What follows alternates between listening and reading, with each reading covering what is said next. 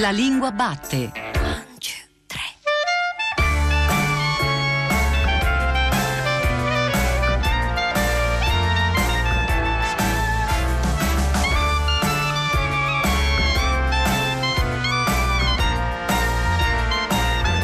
Buongiorno alle ascoltatrici e agli ascoltatori che ci stanno seguendo adesso su Radio 3. Io sono Giordano Meacci e questa è La Lingua Batte, la trasmissione che ogni domenica va alla scoperta della lingua italiana.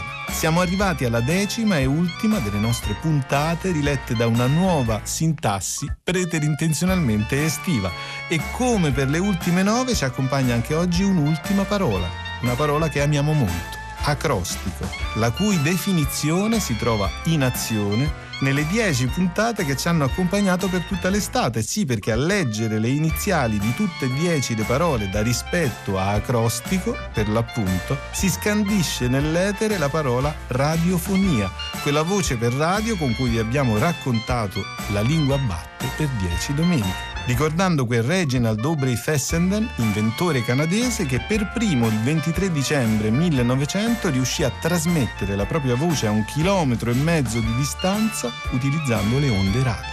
Come insegna quel filosofo straordinario che è Indiana Jones, non è questione di anni, ma di chilometri.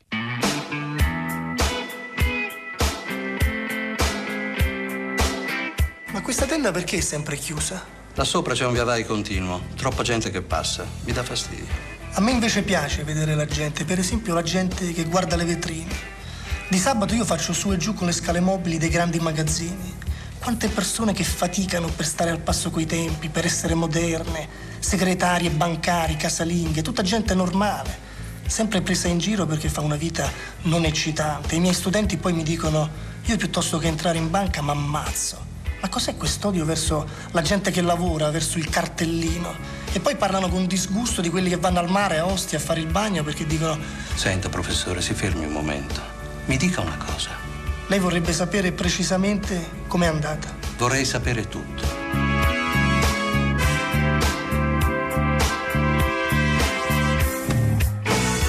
Un'apologia della normalità, della quotidianità fatta paradossalmente da uno dei grandi inventor generis, inventori di genere del cinema italiano. E dalla quotidianità di Bianca, di Nanni Moretti, continuiamo con la nostra mappatura dei luoghi comuni, con uno dei più grandi cartografi topografici o topoigrafici in tutti i sensi della lingua italiana. Stefano Bartezzaghi, buongiorno. Buongiorno, eccoci qua. Stefano Bartezzaghi, scrittore, enigmista, docente di teoria della creatività e di semiotica presso lo IULM, eh, dirige Campo Aperto per Bompiani, tra l'altro ha pubblicato nel tempo a Cavallavacca, l'orizzonte verticale, invenzione e storia del cruciverba, l'elmo di Don Chisciotte contro la mitologia della creatività, scrittori, giocatori per Bompiani appena uscito Banalità, luoghi comuni, semiotica, social network. Bartezzaghi, Cominciamo subito con una citazione. L'inferno esiste solo per chi ne ha paura. Banalità è un po' una parola infernale in questo senso la trattiamo come una parola infernale, come qualcosa da rifugire, insomma il,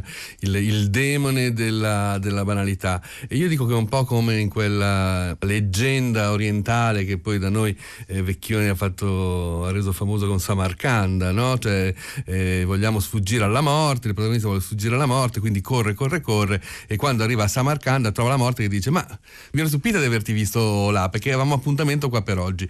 E la stessa cosa succede con la banalità, volerne sfuggire poi ci si ricade perché poi alla fine appunto il, il, se, se, tutti questo l'aveva già intuito Leopardi aveva già scritto Leopardi non intuito eh, se tutti vogliono essere originali non c'è più nessuno che non sia originale e quindi c'è una banalità nell'originalità banalità nell'originalità e lei per giocare contro e con questo luogo comune o questa somma di luoghi comuni cita il narratore e io partirei da, da tre parole eh, del narratore per eccellenza della ricerca. Avevo cessato di sentirmi mediocre, contingente, mortale tre parole che vengono raccontate in questo libro, in questo saggio e viste ognuna nella loro essenza.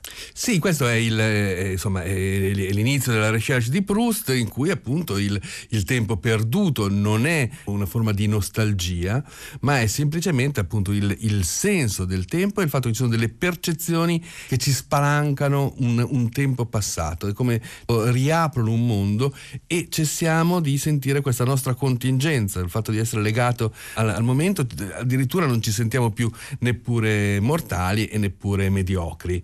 E, e questo però è appunto, dice, è una cosa che avviene sulla base di una, di una, di una percezione involontaria, quindi senza eh, poterla preordinare. Per il resto vuol dire che noi invece siamo contingenti, mediocri, contingenti e mortali e, e per sfuggire ne facciamo un po' di tutti i colori, tra cui scrivere enormità sui social network, arrivando proprio ai, alle miserie contemporanee. Lei scrive: La mediocrità è un carattere che può manifestarsi esteriormente come stupidità e la stupidità appare dilagare.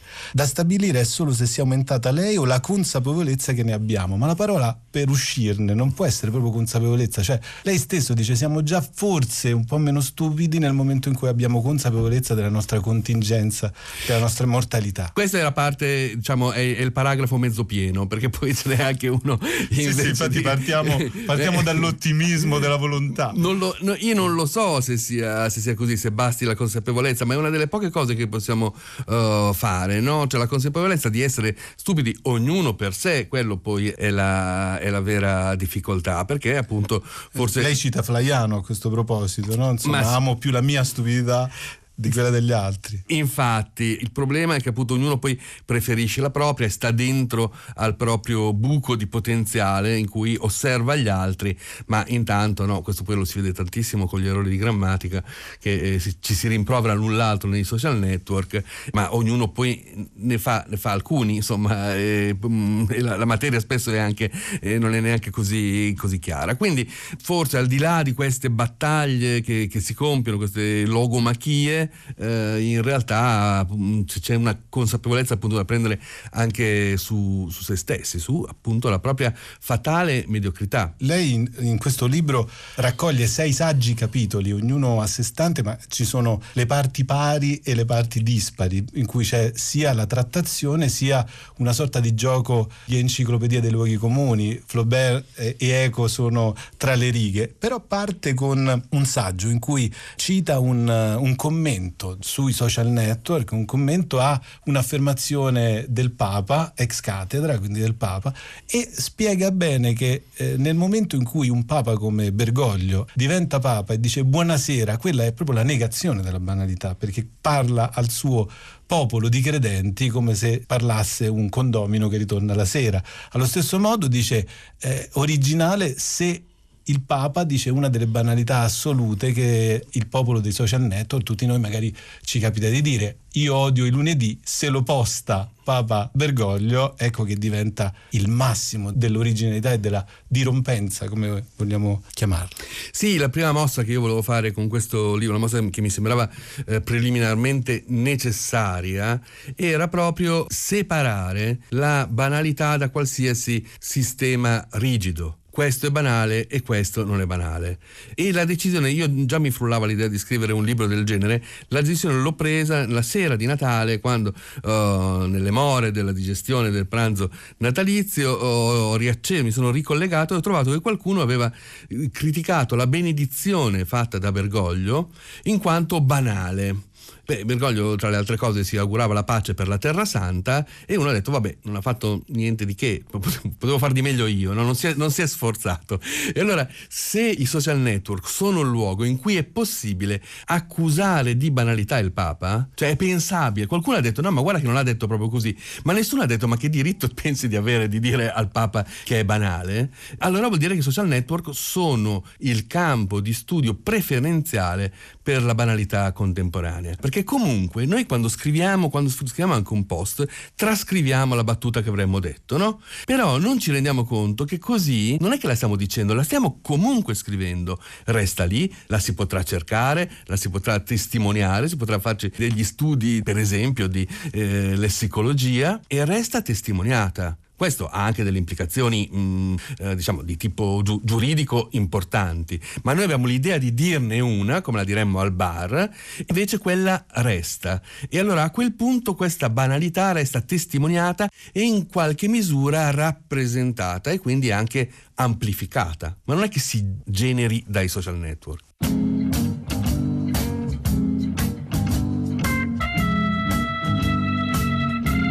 C'ho qui una riproduzione, rappresenta la Gioconda con Leonardo da Vinci davanti che la sta ritrattando. I personaggi sono in cera. I visitatori hanno il privilegio di vedere la Gioconda non a mezzo busto come nel quadro di Leonardo, ma intera, coi piedi. Cioè hanno, hanno più Gioconda, hanno più arte a disposizione. Ecco, a proposito di queste cose eh, si parla di kitsch.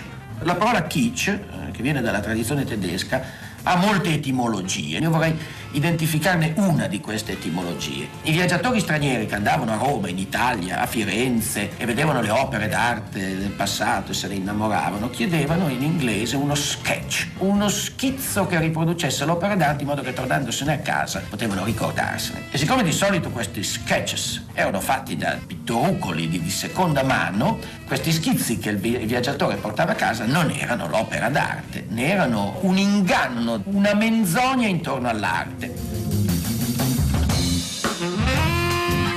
Un Umberto Eco della metà degli anni 70 che raccontando di un museo statunitense dice hanno più Gioconda, hanno più arte a disposizione. Più arte però un po' come il troppe note dell'imperatore a Mozart, il kitsch. Lei racconta anche del cattivo gusto ma anche del cattivo senso comune in questo libro Bartezzaghi. Sì, perché appunto nel, nello scrivere, nell'appuntare i materiali per questo libro, continuavo a tornare su uh, tante cose scritte, pensate da Umberto Eco in tutto l'arco della sua attività. Facevo delle osservazioni e mi sono accorto che stava diventando un libro su Eco e allora ho pensato di dividere l'indice in due parti, una parte di capitoli dispari in cui faccio il mio discorso e una parte di capitoli pari in cui lo appoggio uh, sotto il titolo per un'enciclopedia dei luoghi comuni ah, e, e, sono tre cose in cui Eco entra sempre, oltre a essere il teorico dell'enciclopedia come modello globale della struttura della cultura eh, di, una, di, una, società, Eco um, mi, mi colpisce il fatto che era partita la sua riflessione anche dal kitsch, cioè rimproverando il cattivo gusto e segniamoci questa parola cattivo che è quasi insomma ha una, una connotazione morale molto, molto chiara e alla fine non l'ha fatto più. Ha lasciato un po' libero, liberi tutti di avere i loro gusti. Non ha più interpretato il ruolo dell'intellettuale come guardate questa arte che è fatta per impressionarvi superficialmente. È arrivato proprio invece alla logica, dal cattivo gusto al cattivo ragionamento. Infatti lei scrive il problema di Eco al, al verso la fine della sua vita, verso l'opera più matura della maggiore maturità, che per Eco è sempre difficile anche stabilire i periodi, non, non, è stato più il cattivo gusto ma il cattivo pensiero, non una gerarchia estetica da preservare ma la logica. Era arrivato quello, era arrivato al fatto che eh, le persone non fanno più 2 più 2 uguale 4, si, si è, è, è eroso il, il, proprio le forme di ragionamento anche minimo e questo secondo me è una caratteristica in espansione ma già presente comunque comunque nell'ottica dei mass media. Lui rimproverava a Marshall McLuhan il cogitus interruptus, cioè il fatto che le McLuhan scriveva in un modo e io mi chiedo, ma non è che forse quel modo di ragionare eh, sghembo, scollegato, non è che magari fosse più funzionale rispetto? A noi rimproveriamo al linguaggio dei mass media, i leader politici che ci vanno nei talk show, le persone che vengono intervistate, di dire delle assurdità, di, di dire delle cose non conseguenti, ma forse è proprio quella la logica dei mass media è leggermente spaventoso, però sono abbastanza convinto. Una grammatica a sé stante con cui bisogna confrontarsi. Lei a proposito di questa ricostruzione della grammatica parla di nomi, pronomi, quindi un'idea di persone all'interno dei social network, ma non solo. Racconta due episodi narrativamente straordinari. Uno c'è particolarmente caro proprio per come è stato raccontato, che è quello dell'omonimia di Vincenzo Cerami, nato il 2 novembre del 40, che si trovava a onorare un fratello morto prima che lui nascesse che aveva il suo stesso nome. Quindi quindi, però questo paradosso dei nomi, in un momento in cui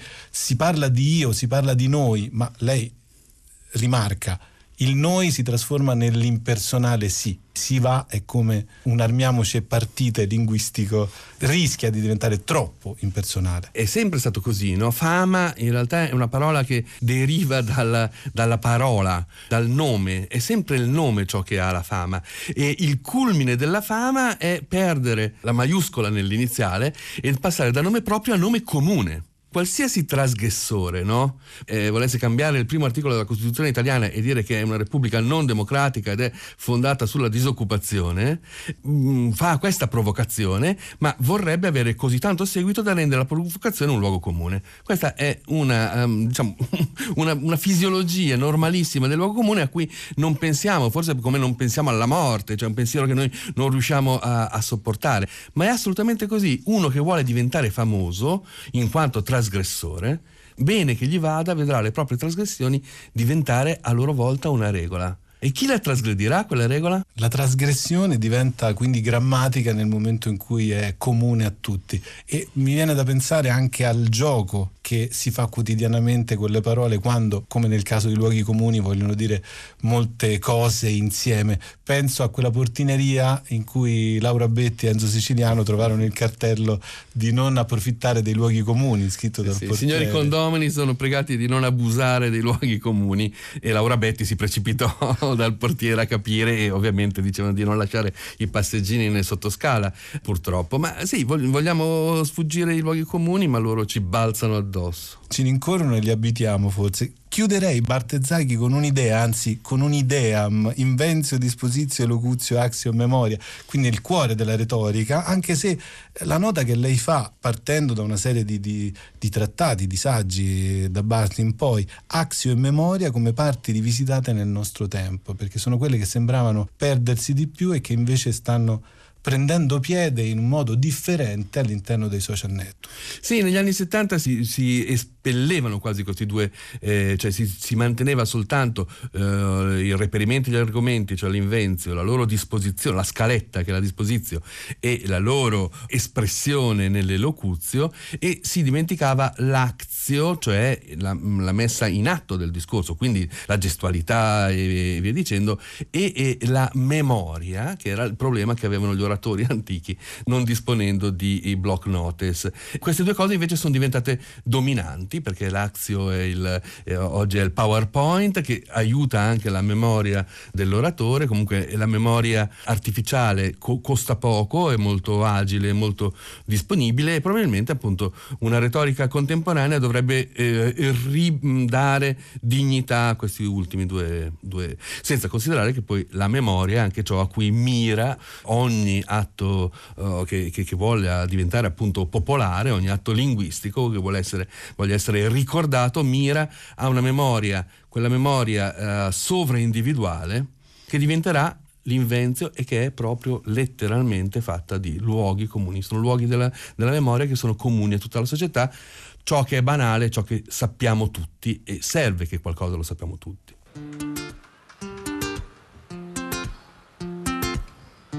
Sono un chiodo entrato per sbaglio nella ruota di una bicicletta. Non era mia intenzione, giuro, procurare un simile danno.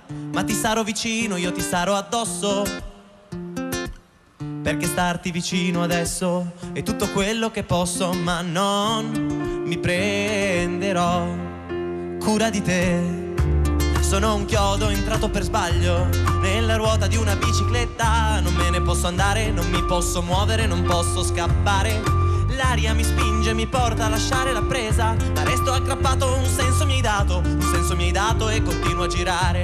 Io non voglio mollare, ma non mi prenderò mai cura di te, io non mi prenderò mai cura di te, io non cura di te, io non mi prenderò mai cura di te.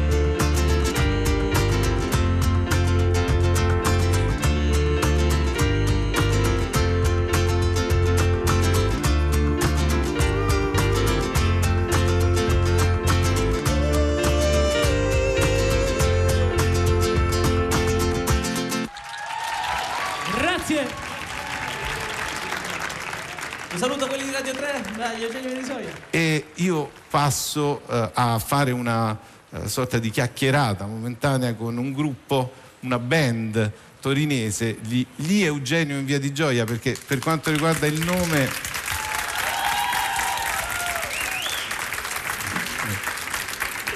c'è sempre questa difficoltà no, nei gruppi, perché non so se premettere per esempio l'articolo. Voi volete essere chiamati gli Eugenio in via di Gioia, Hai Eugenio in via di. Gioia, quindi io nel dubbio ho comunque declinato al plurale, visto che siete plurali da quel che vedo.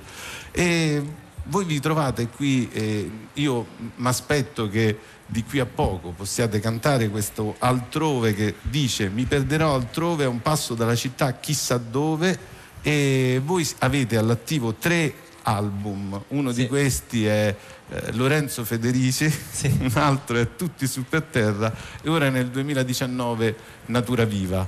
Lorenzo Federici, da quello che io mi sono detto, è il titolo dell'album perché il nome del gruppo era già stato appaltato agli altri Esatto, tre. esatto. Ti raccontiamo com'è andata. Noi ci chiamiamo appunto Eugenio Via di Gioia, per chi non lo sapesse, mi auguro nessuno, perché io mi chiamo appunto Eugenio. Io mi chiamo Emanuele Via. E io mi chiamo Paolo Di Gioia. E quindi tu dirai, avete com- completato il gruppo, però ci mancava una figura, quella del bassista, e quattro mesi dopo aver iniziato a suonare insieme, in un viaggio a Londra, te la faccio breve, vediamo questo ragazzo che suona per strada il contrabbasso e diciamo, caspita, è molto bravo, sarà australiano, sarà americano, e invece era Ternano, e Ternano con una fidanzata a Chieri. E quindi abbiamo detto, caspita, trasferisciti dalla tua fidanzata tanto, prima o poi il passo va fatto. no? Anche perché si sta parlando appunto di vari altrove, che non Esatto. voglio declinare al plurale altrovi, ma Esatto. insomma si tratta comunque di, di questo gioco nel mondo e anche nel mondo della penisola italiana da quel, da Esatto, quel sì, che sì. vedo. Infatti noi essendo molto... eh, cioè siamo, arriviamo da, da luoghi diversi dell'Italia. Emanuele calabrese, è venuto da Torino per, per studiare, lui appunto è ternano, noi siamo torinesi, però è bello perché nel nostro gruppo ci sono veramente vari altrovi che si intrecciano. che si intrecciano. Sono le frasi che leggi sui muri, scritte da sempre, le fissi per ore, sono un errore, uno sbalzo d'umore, le verità dette a metà sono le frasi che leggi sui muri. Io sto citando dei vostri testi, spesso le canzoni senza la musica sembrano non reggersi da solo, ma in realtà il testo è una forma di poesia per musica, ma qui ci sono dei legami rimici interni quasi per segnalare che le verità dette a metà eh, non ti fanno arrivare a quell'altrove che cerchi fuori dal- dalla realtà metropolitana o sono ubbie di linguista che legge un testo? Ma eh, diciamo che sono di sicuro, come hai detto tu, sono- non, non ti, non ti permettono di arrivare altrove, oppure sono dei modi per eh, nascondersi dalla, dalla verità e fuggire. Quindi talvolta le frasi che leggiamo sui muri sono dei, dei modi per, eh, per evadere. eh, E quindi in questa canzone c'è questo, questo richiamo perché a volte guardando un muro ci si sente semplicemente da un'altra parte. Ecco, Eh, io per- eh. mi chiedo ora, volete cominciare con un altrove da subito? In Io- realtà era ultima di scaletta, ma ormai l'hai, l'hai chiamata. no? Certo, è perché mi sembra assolutamente condizionabile dal mio punto di vista. Volete piegare- cominciare? Vogliamo cominciare? piegare la scaletta. Pieghiamola, dai.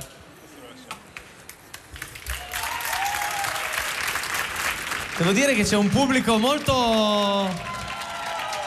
Non so se dalla radio si può percepire, però ogni singolo applauso è incredibile. Ok, ragazzi, ci siamo? Eh, sì. Vai.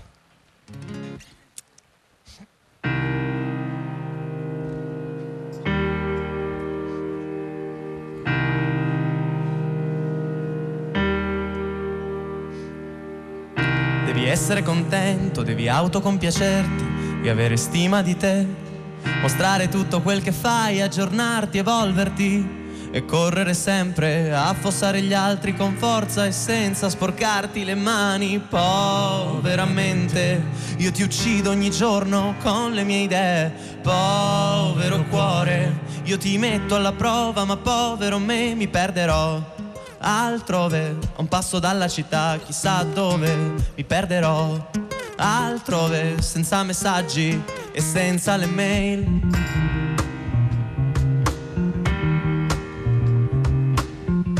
Parla con tutti anche quando non vuoi, la solitudine è una patologia. I giovani un pericolo, non certo una risorsa, ti sorpasseranno. Il presente è un treno che va via. Poveramente, io ti uccido ogni giorno con le mie idee. Povero cuore, io ti metto alla prova, ma povero me mi perderò. Altrove, a un passo dalla città, chissà dove mi perderò. Altrove, senza messaggi e senza le mail mi cercherai, ovunque io sia mi troverai e mi porterai via, mi perderò altrove, a un passo dalla città, chissà dove sono le frasi che leggi sui muri, scritte da sempre, le fissi per ore, sono un errore, uno sbalzo d'umore, le verità dette a metà, sono le frasi che leggi sui muri, scritte da sempre, le fissi per ore, sono un errore, uno sbalzo d'umore, le verità dette a metà, mi perderò altrove, a un passo dalla città, chissà dove, mi perderò altrove, senza messaggi e senza le mail, mi cercherai, ovunque io sia mi troverai e mi porterai via, mi perderò. Altrove, a un passo dalla città, chissà dove. Poveramente io ti uccido ogni giorno con le mie idee, povero cuore, io ti metto alla prova, ma povero me mi perderò. Altrove, a un passo dalla città, chissà dove perderò altrove, senza messaggi e senza le mail mi cercherai, ovunque io sia mi troverai, e mi porterai via, mi perderò altrove, a un passo dalla città, chissà dove. Mi perderò altrove, a un passo dalla città, chissà dove. Mi perderò altrove, a un passo dalla città, chissà dove. Paola Manni insegna linguistica italiana all'Università di Firenze, è autrice di numerosi studi dedicati alla Toscana medievale e ha pubblicato tra l'altro La lingua di Dante e La lingua di Boccaccio per il Mulino. Tra i suoi saggi su Leonardo ricordiamo Sulla terminologia delle macchine in Leonardo, tradizione, innovazione e sviluppi futuri e la lettura vinciana del 2008 dal titolo Percorsi nella lingua di Leonardo, grafie, forme, parole. Nel 2011 insieme a Marco Biffi ha curato per Oschi il glossario leonardiano l'ha intervistata per noi Cristina Faloci.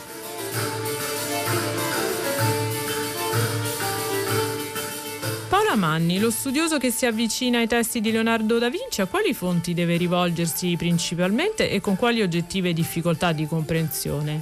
Beh, indubbiamente l'approccio ai testi di Leonardo presenta delle difficoltà oggettive, a partire dalla stessa scrittura che procede, come è noto, da destra verso sinistra. Si deve poi considerare la mole dei testi, per i quali non a caso spesso si è parlato di labirinto. Quello di Leonardo è un lascito enorme di codici e fogli autografi, dove si depositano testi di natura diversa, certo costituiti in prevalenza da annotazioni di tipo tecnico-scientifico, ma ci sono anche lettere, favole, inventari, note della spesa e non c'è nessuno dei tanti filoni di ricerca a cui si applicò la mente di Leonardo che approdi a un'opera compiuta. E poi c'è da segnalare che nei testi di Leonardo si stabilisce un rapporto veramente inscindibile, una simbiosi, possiamo dire, fra parola e disegno. Certo oggi l'accesso ai testi e lo studio della lingua di Leonardo sono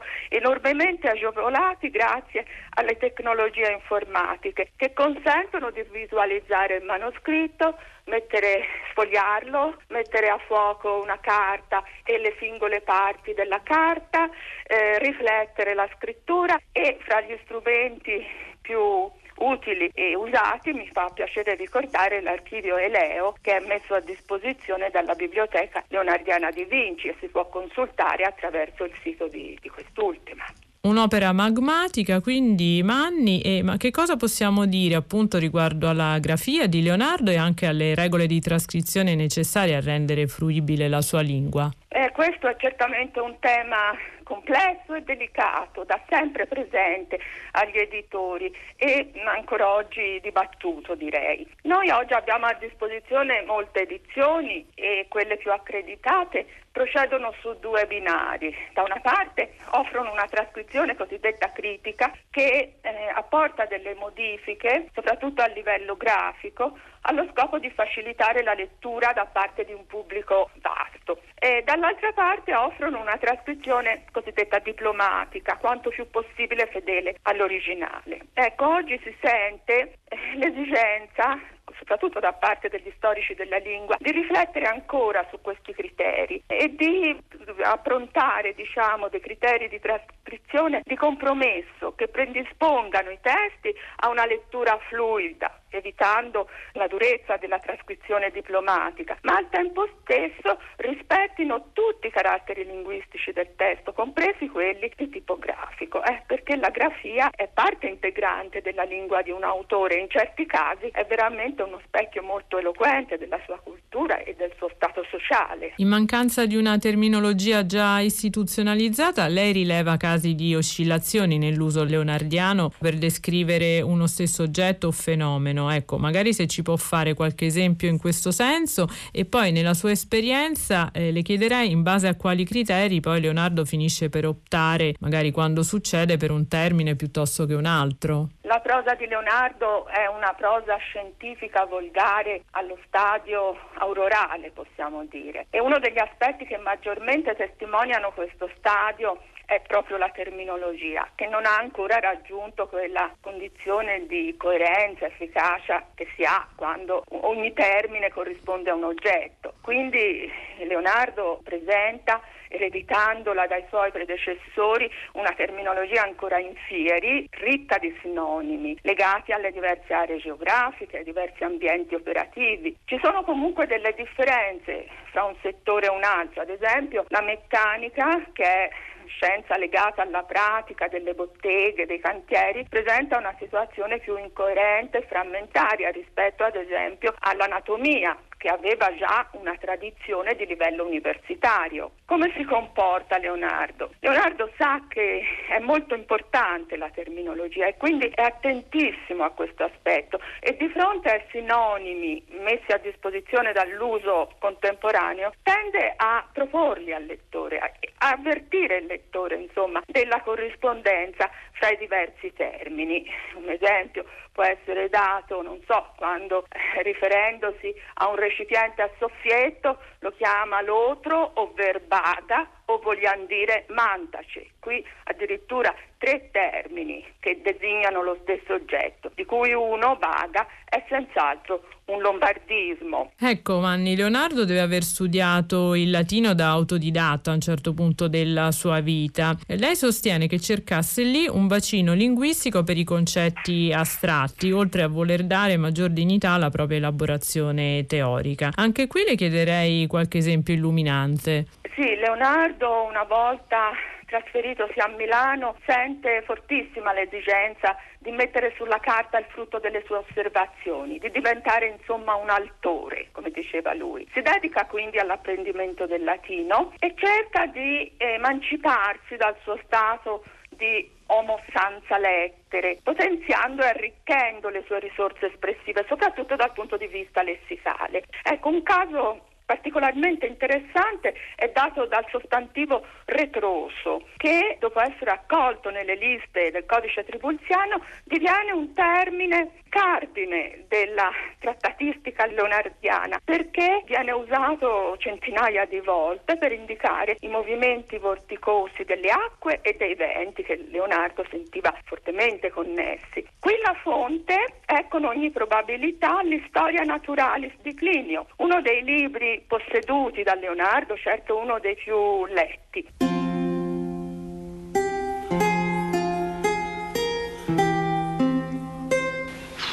Eh, scusa Leonardo, guarda un momento a me. No, una cosa semplice, fa, facilissima. Termometro. O termometro. Facilissimo, no? Un termometro è una cosa di vetro, mercurio, sì. tutti i numerini dei serve per vedere se c'è la febbre. Metto qua sotto. Bravo. O in bocca se, allora, se, se il mercurio arriva 35, no? 35. Debole. Debole. Tre, guarda me, guarda me. 35, debole. 36. Normale, su tutte le lineette, eh? 36 e mezzo, 36 e 4, puoi avere 37 meno 1. 36, normale, 37. Uh, Media. Guarda, guarda rosso, me. rosso. Guarda me. 37 già rosso. Rosso, sì, ci ha avuto la mia sorella. 37 rosso, un po' di febbre. 38 ancora un po' più di febbre, 38 devi restare a casa. Non esci perché è freddo, una cosa. 39, 40, 41, 42 rossissimo. Sì. Grave, cioè ospedale. Capito? Una misura, quando è? 39 e mezzo. Per carità, ospedale. E serve che può fruttare qualcosa. 35? Esatto, 35 fiacco, debole, cioè mi sento tengo igiene di fanino. 38! 38 Leonardo, 38, Dio, 38 l'ha detto prima, ma è, è febbre, 38 c'è la febbre. Io ne avevo... Vabbè, grazie, andiamo, vai, si va via, tanto non c'è verso. Paola Manni, abbiamo già parlato del rapporto intrinseco funzionale tra disegni e didascalie nei testi di Leonardo. Lei però in un caso particolare illustra un passo del primo codice di Madrid, tra i pochi senza disegni, che presenta non a caso annotazioni più teoriche. Ecco, ci racconta perché lo ritiene anche linguisticamente significativo? Il caso particolare a cui lei accenna è dato da una carta del primo codice di Madrid, la carta 82 recto, che vuole offrire una specie di indice, di catalogo ragionato dei temi che poi saranno trattati nel codice. Questa era dunque una pagina programmatica che avendo la funzione di esporre tutti gli argomenti che poi sarebbero stati trattati, ci apre uno squarcio molto ricco sulla terminologia tecnica e quindi in questa carta si susseguono gran parte dei termini che poi saranno impiegati, termini della meccanica pratica, da quelli più comuni come argano, dente, rota dentata, taglia, vite, a quelli che presumibilmente rappresentano delle innovazioni come consumamento ad esempio, che indica l'usura dovuta all'azione dell'attrito e sarà questo un termine che tornerà anche in Galileo, oppure te una composizione come rota dell'aumentazione con cui Leonardo indica una ruota che ha la funzione di agevolare il moto, cioè eh, una funzione di volano in sostanza, oggi diremmo. Lei tra l'altro ha ricostruito il fatto che Leonardo parlava e scriveva nel fiorentino contemporaneo. Ecco, ce lo può descrivere meglio, magari insieme alle altre componenti linguistiche che sono anche spia della sua vicenda biografica? Sì, lo studio della lingua di Leonardo fin qui ha privilegiato il lessico, ma mh, la struttura fondante della lingua risiede nei suoi caratteri fonologici e morfologici e non ci sono dubbi che da questo punto di vista la lingua di Leonardo mantiene una sostanziale coerenza con il fiorentino vivo della Firenze della seconda metà del Quattrocento, che è la città e l'ambiente nel quale Leonardo si formò e visse fino all'età di 30 anni. Ecco, di questa lingua Leonardo condivide suoni, forme e anche tante oscillazioni, perché non bisogna dimenticare che siamo in un'epoca pre-grammaticale, ancora la norma grammaticale non esiste e questo va ricordato anche per interpretare nella giusta luce certi tratti della lingua di Leonardo che oggi eh, suonano fortemente scorretti, ma all'epoca erano diffusissimi. Ad esempio una forma come fussi per fossi, congiuntivo imperfetto del verbo essere, oppure i possessivi plurali in A del tipo i mia fratelli, i fatti sua. Questo non vuol dire che non ci siano nella lingua di Leonardo anche dei tratti marcati in senso decisamente popolare, che restano impressi nella sua lingua come retaggio di quella formazione artigianale priva di fondamenti letterari. Ecco, fra questi citerei forme in cui ad esempio il gruppo consonante più L passa a consonante più R, ad esempio frusso, refresso, grobo, oppure forme come diacere per giacere, ghiaccio per ghiaccio. Quest'ultimo fenomeno è probabilmente un tratto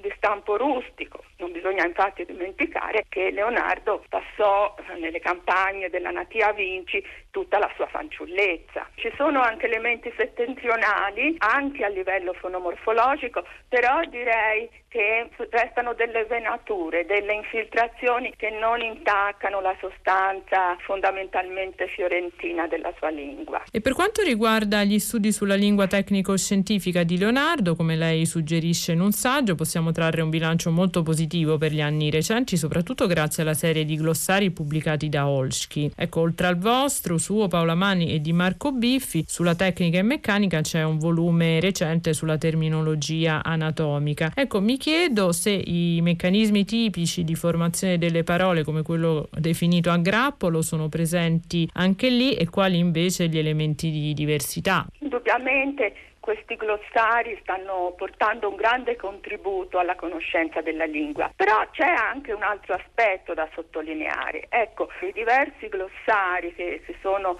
fin qui pubblicati mm, mostrano come eh, la lingua, la terminologia di ogni settore abbia dei propri caratteri specifici, però consentono di notare anche eh, una fitta trama di relazioni che si stabiliscono, si intessono da un settore all'altro. Ecco, questi procedimenti in Leonardo hanno un'incidenza particolare ed ecco allora che la terminologia della meccanica eh, viene impiegata anche in ambito anatomico e si hanno termini come ad esempio polo, perno, originariamente, che è usato anche con riferimento alle articolazioni, lieva e contrallieva sono termini usati a proposito dei movimenti degli arti superiori e inferiori. Chiavatura ricorre nel senso di giuntura della coscia, del piede e certamente anche gli aggettivi hanno un ruolo importante nello stabilire contatti da un settore all'altro. Aggettivi come materiale, reale, potenziale passano dalla meccanica all'ottica, ad esempio, con significati eh, analoghi, affini. E se poi guardiamo ora all'ultimo glossario, quello dell'anatomia,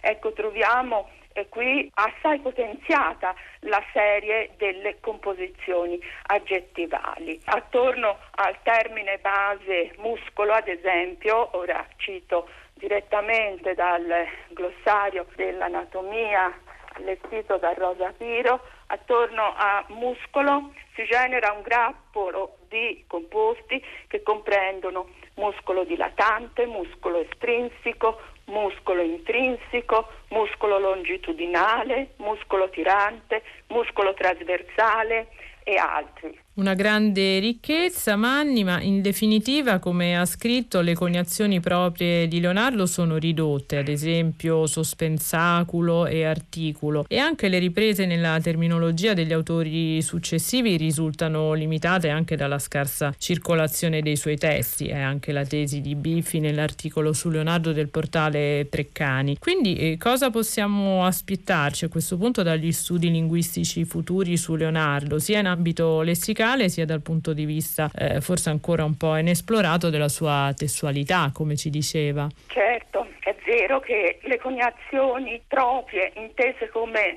parole strutturalmente nuove, frutto di un'attività che Migliorini avrebbe definito onomaturgica, sono poche, però è veramente enorme la portata di novità e creatività del lessico leonardiano e su questa strada c'è ancora molto da fare e da scoprire. Come pure ci sono ancora spazi di ricerca molto ampi per quanto riguarda l'analisi della lingua, le sue componenti più minute, suoni, forme e usi grafici. E poi resta aperto il grande tema, come lei diceva, della sintassi e della testualità. Come il lessico, la sintassi si potenzia, non perde mai il contatto con il parlato. È una sintassi che continuamente ci riporta all'oralità. Anzi, si può dire che nel complesso l'opera di Leonardo si offre al linguista come una riserva preziosa e ancora in gran parte inesplorata proprio per la documentazione di quei moduli sintattici e testuali che sono tipici del parlato. E certo questi sono fra i temi più stimolanti che si aprono alla ricerca futura. No, no, non dici sì, ho capito e poi non, ne capite niente. Perché non mi dici non ho capito, ho spiegato a voi. Ma non fa che là che hai capito, capito o no? Ho capito. Ho capito, però dove la faccio ho capito non ne Allora vabbè, allora proviamo. Va bene, la regola prima. Fai attenzione. Pigli 40 carte. Ta ta ta ta ta ta ta ta mischia. Metti qua, pa, pa. Alzo per, alzo per non imbrogliare. Bravo, esatto, per non imbrogliare uno dice ho alzato. Tre carte a te, tre carte a me. Per terra, attenzione, guarda Leonardo, non mi fa... Per terra ci sta sette belle. Asso di denaro, otto spade. Tu in mano di notte e bastoni, capito? Sette belle asse di denaro. Bravo, sette belle asse. Allora vedi che non ne capite niente. E dici, sì, sì, ho capito. Da cinque, quando sto, se, otto per terra, non può pigliare sette una otto, ti forza otto. Ma perché? Mamma mia, ma perché è una regola, è una regola del gioco, proprio che dice così non si può pigliare. Dai, andiamo, vai, si va bene. Ma ne, nemmeno a scopa, no? Eh, lo so, è colpa nostra. Arrivederci, maestro, grazie. Andiamo.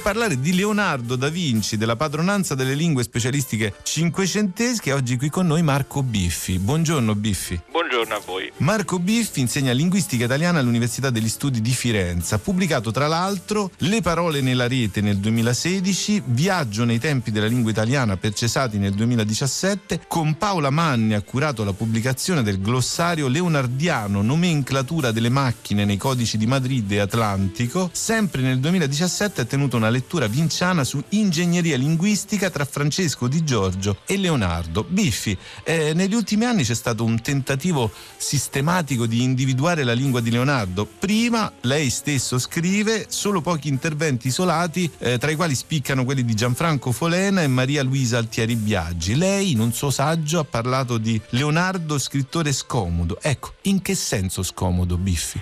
Beh, allora, innanzitutto mh, mi piace molto che abbiate iniziato con questa, diciamo, richiamo a Non ci resta che piangere in cui ci viene presentato un Leonardo che poi alla fine sembra neanche particolarmente geniale come tutti dicono, che però poi alla fine si riscatta, perché uno dei problemi nei confronti di Leonardo è stato proprio questo, cioè è sempre stato visto nella dimensione del genio, per cui tutto quello che faceva, che aveva scritto, che ci ha lasciato doveva essere per forza un'invenzione o doveva avere un risvolto di genialità per dire ha lasciato degli appunti per imparare la grammatica latina e la prima interpretazione è stata che stava scrivendo la prima grammatica dell'italiano e spesso però si finisce per dimenticare invece dove è davvero stato geniale, per esempio sul, sul, sul lessico in certi punti della sua produzione è stato anche geniale. Infatti lei Biffi si è occupato di studiare la lingua tecnica di Leonardo, mettendo in luce le differenze anche di quelle che erano le arti liberali e le arti meccaniche, di cui eh, Leonardo era il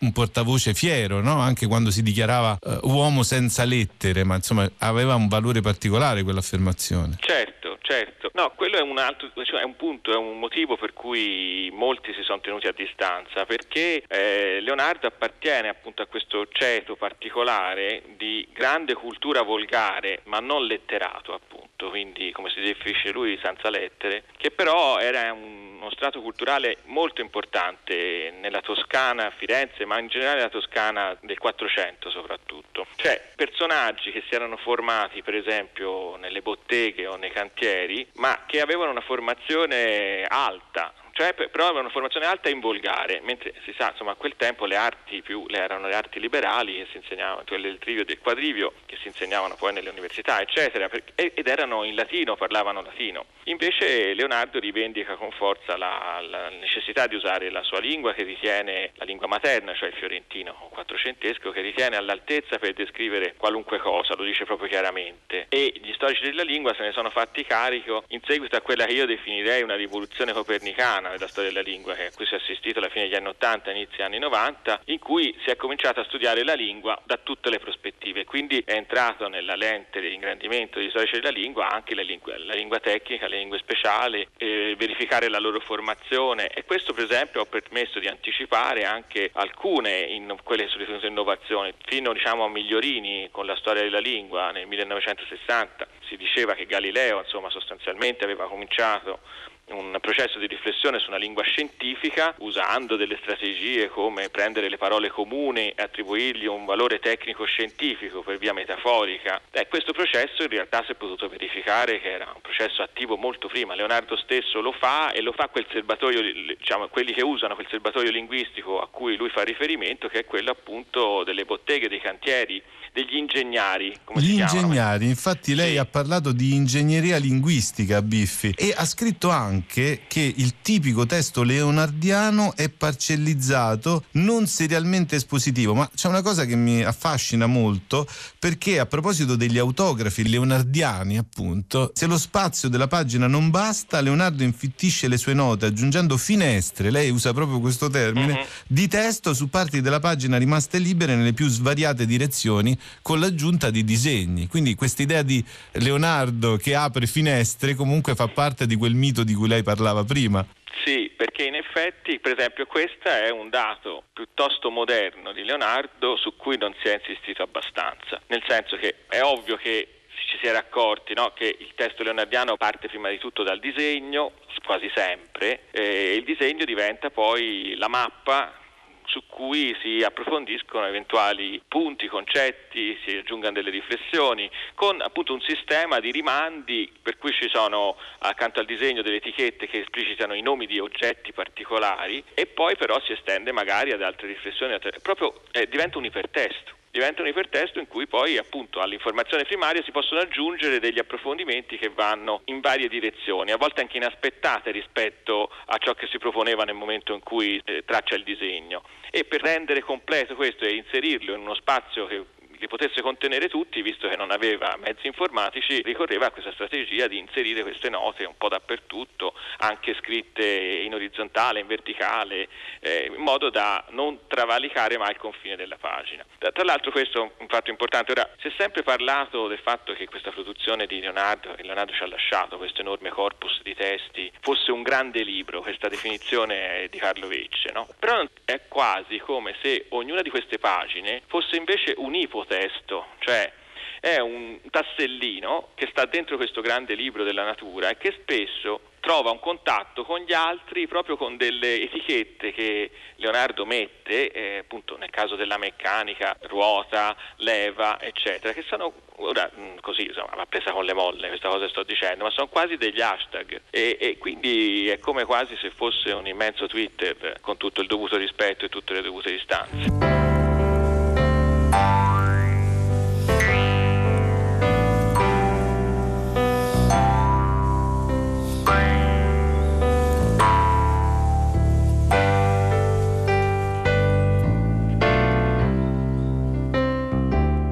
A proposito di queste note, di questa somma di vocaboli, io cito un'espressione usata da Altieri Biaggi proprio nel suo saggio. Parla Altieri Biaggi di fame di vocaboli, non tanto sì. dell'individuo, lei precisa, quanto dell'istituto linguistico. Certo, ma sicuramente eh, questo aspetto c'è. Sono delle liste in cui proprio si capisce che Leonardo sta tentando di potenziare il suo lessico attingendo a quelle fonti che gli sono più lontane come formazione e come cultura, e cioè i testi latini. Lo sappiamo, Leonardo conosce Vitruvio direttamente o indirettamente lo conosce, conosce Alberti direttamente o indirettamente lo conosce perché eh, ci sono dei passi specifici in cui Leonardo dimostra chiaramente di conoscere quello che diceva Vitruvio e quello che diceva Alberti. Biffi, lei ha studiato anche una figura di ingegnario particolare, il senese Francesco di Giorgio Martini e eh, ci sono delle corrispondenze tra i testi tecnici di Francesco di Giorgio Martini e i testi di Leonardo, ma lei precisa ehm, rivoltosi al testo di Francesco Di Giorgio,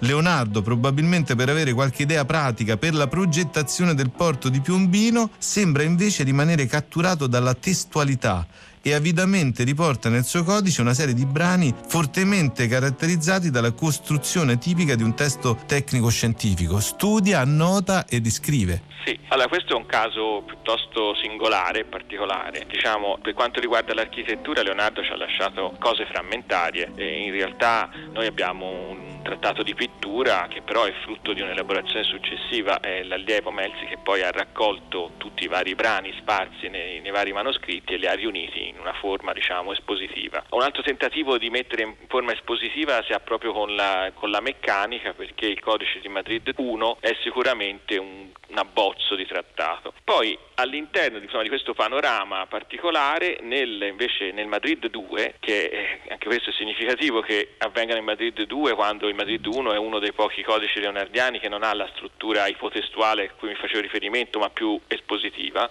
prende e copia direttamente, proprio copiandole, delle carte traendole dal trattato o dal secondo trattato di Francesco di Giorgio. E sembra appunto che sì, chiaramente lui stava consultando questo testo, lo ha probabilmente ricercato per trovare anche dei suggerimenti e delle soluzioni a problemi tecnici, perché Francesco di Giorgio all'epoca era un, insomma, un architetto piuttosto famoso, aveva fatto varie, varie opere sia militari che civili in giro un po' per l'Italia, aveva scritto questi due trattati. Noi abbiamo una il primo trattato di Francesco di Giorgio che è conservato da due codici, uno molto bello, bellissimo, che è la Spurman 361, ha delle annotazioni che sono state attribuite a Leonardo, quindi sembrerebbe che lui forse potrebbe averlo preso in mano e, e sicuramente ha visto anche quest'altro trattato. E sembrerebbe appunto che il primo istinto era quello di trovare delle informazioni, ma che poi ecco il modo espositivo, eccetera, lo abbia catturato tanto che ha deciso di scrivere proprio, di copiare delle carte intere, eh, probabilmente non solo per memorizzare delle nozioni tecniche, perché avrebbe fatto, lo avrebbe potuto fare secondo le solite consuetudini, ma forse anche perché per prendere un'ispirazione proprio da un punto di vista della strutturazione una, degli argomenti in una maniera più organica e più sistematica. Lei differenzia i due stili spiegando che per un ingegnere come Francesco Di Giorgio le parole sono strumenti espositivi, per Leonardo lei dice strumenti speculativi. Sì, e tra l'altro c'è proprio anche visivamente, l- l- riporto questa immagine applicata alla meccanica, è un'immagine che funziona bene secondo me per capire. Quando eh, Francesco Di Giorgio eh, deve disegnare delle macchine, disegna quasi sempre delle macchine d'insieme, cioè fa vedere eh, la macchina con l'insieme degli ingranaggi, delle ruote, delle leve che stanno lavorando tra di loro e per dargli una profondità le inscatola in delle specie di parallelepipedi, no? per dargli la profondità, perché sennò non sarebbe possibile individuare gli agganci degli ingranaggi, per esempio, eccetera. Leonardo invece prende pezzo per pezzo e lo va a descrivere nel dettaglio. Ora, questo dettaglio che leonardiano, che è una novità rispetto a, a tutto quello che era stato fatto prima, lo costringe di volta in volta a dover nominare degli oggetti che fino a quel momento nella trattatistica non erano stati mai nominati e forse venivano nominati nelle botteghe, infatti in certi casi si vede chiaramente che lui recupera il termine dall'uso delle botteghe o dei cantieri, in certi casi è talmente innovativa l'operazione che fa che si trova a dover definire degli elementi che non hanno nome e quindi è costretto a inventarli lui. Abbiamo parlato di, quindi di codici da Vinci e codici di Francesco Di Giorgio, che è un po' un modo per giocare e di condurre eh, verso la filologia la figura di, di, Leonardo da Vinci. Ma in un uh, saggio che è quello di Gianfranco Folena sul chiaroscuro leonardesco, abbiamo parlato prima di pittura, succede un po' questo perché eh, Leonardo definisce chiaroscuro per primo quel, quell'oggetto d'arte, eh, o come vogliamo chiamarlo, quel metodo, il quale non si può nominare né chiaro né scuro, ma ugualmente partecipante d'esso chiaro e scuro. Quindi è come se individuasse qualcosa anche qui che prima non esisteva e a cui lui deve dare una definizione esatto. nuova. Non ha inventato di per sé il, quello che si chiama questa figura di Dandra, che è questo accostamento chiaro-scuro, perché quel, quell'accostamento è dovuto a un editore ottocentesco che l'ha introdotto e che poi l'ha diciamo, è entrato nella vulgata che fosse di Leonardo, però questo non toglie niente invece alla diciamo, innovazione della riflessione, che peraltro invece non era stato notato da Folena, ma lo porta invece a dover coniare delle parole, dei termini molto eh, specifici e molto nuovi, per esempio come quello di prospettiva aerea, che è in un campo diciamo, vicino al, al concetto di chiaroscuro, che è quella particolare prospettiva che non si realizza con le linee, ma si realizza con la sfumatura dei colori. Quindi per però aver tracciato quella precisa eh, figura di Leonardo che trova parole nuove per concetti nuovi è comunque un merito di Gianfranco Folena. Sì, questo senz'altro. Certamente eh, aveva individuato la cosa essenziale. Poi il dettaglio che non era su quella parola ma magari era su altre, l'innovazione, cioè lì è, è, proprio è un esempio di quello che le dicevo, cioè il fatto che Leonardo spesso dovendo descrivere cose nuove perché le vede da una nuova prospettiva è necessariamente si trova tutti i giorni a avere a che fare con la scelta lessicale opportuna. Ma ci piaceva molto segnalare che nella filologia nella storia della lingua italiana è un'eterna correzione di dati acquisiti e anzi è il bello proprio dello studio scientifico letterario che è la storia della lingua italiana. Eh sì, questo è, questo è sicuramente vero, se no se fosse già stato detto tutto e tutto fosse inconfutabile, io per esempio per primo dovrei cambiare mestiere. Cerchi, una canzone strana, normalmente strana. I remix della Lingua Batte sono realizzati da Cristina Faloci e Manuel De Lucia. Per riascoltare e scaricare le puntate, lalinguabatte.rai.it o l'app Rai Play Radio. Su Facebook La Lingua Batte trattino Radio 3. Vorrei essere Cristoforo Colombo e navigare questo tempo fino in fondo e non fermarmi alle apparenti superfici ma giù nel profondo forse non esistono, ne esistono, ne esistono, ne esisto, forse non esisto. Non mi sono mai visto in faccia, solo allo specchio tutti dicono che sia la stessa identica cosa. La nostra immagine è riflessa, ma a me non sembra da sinistra a destra, è l'esatto opposto e non mi riconosco. E tu che ti senti un cerchio perfetto in un piano infinito. Tu sali le scale per scoprire cosa c'è lassù. Ma non ti stai muovendo, stai cambiando solo piano piano. Tu non stai cercando, stai cambiando solo piano piano. E guardi giù. Per scriverci la lingua batte chiocciolarai.it Giù. Cerchi dappertutto. Ma non la vedi la sfera, cerchi dappertutto. Ma non la vedi la sfera, cerchi dappertutto. Ma non la vedi la sfera, cerchi dappertutto. Ma non lo capirai, mai non lo capirai, mai non lo capirai, mai non lo capirai. Tu non lo capirai, mai non lo capirai.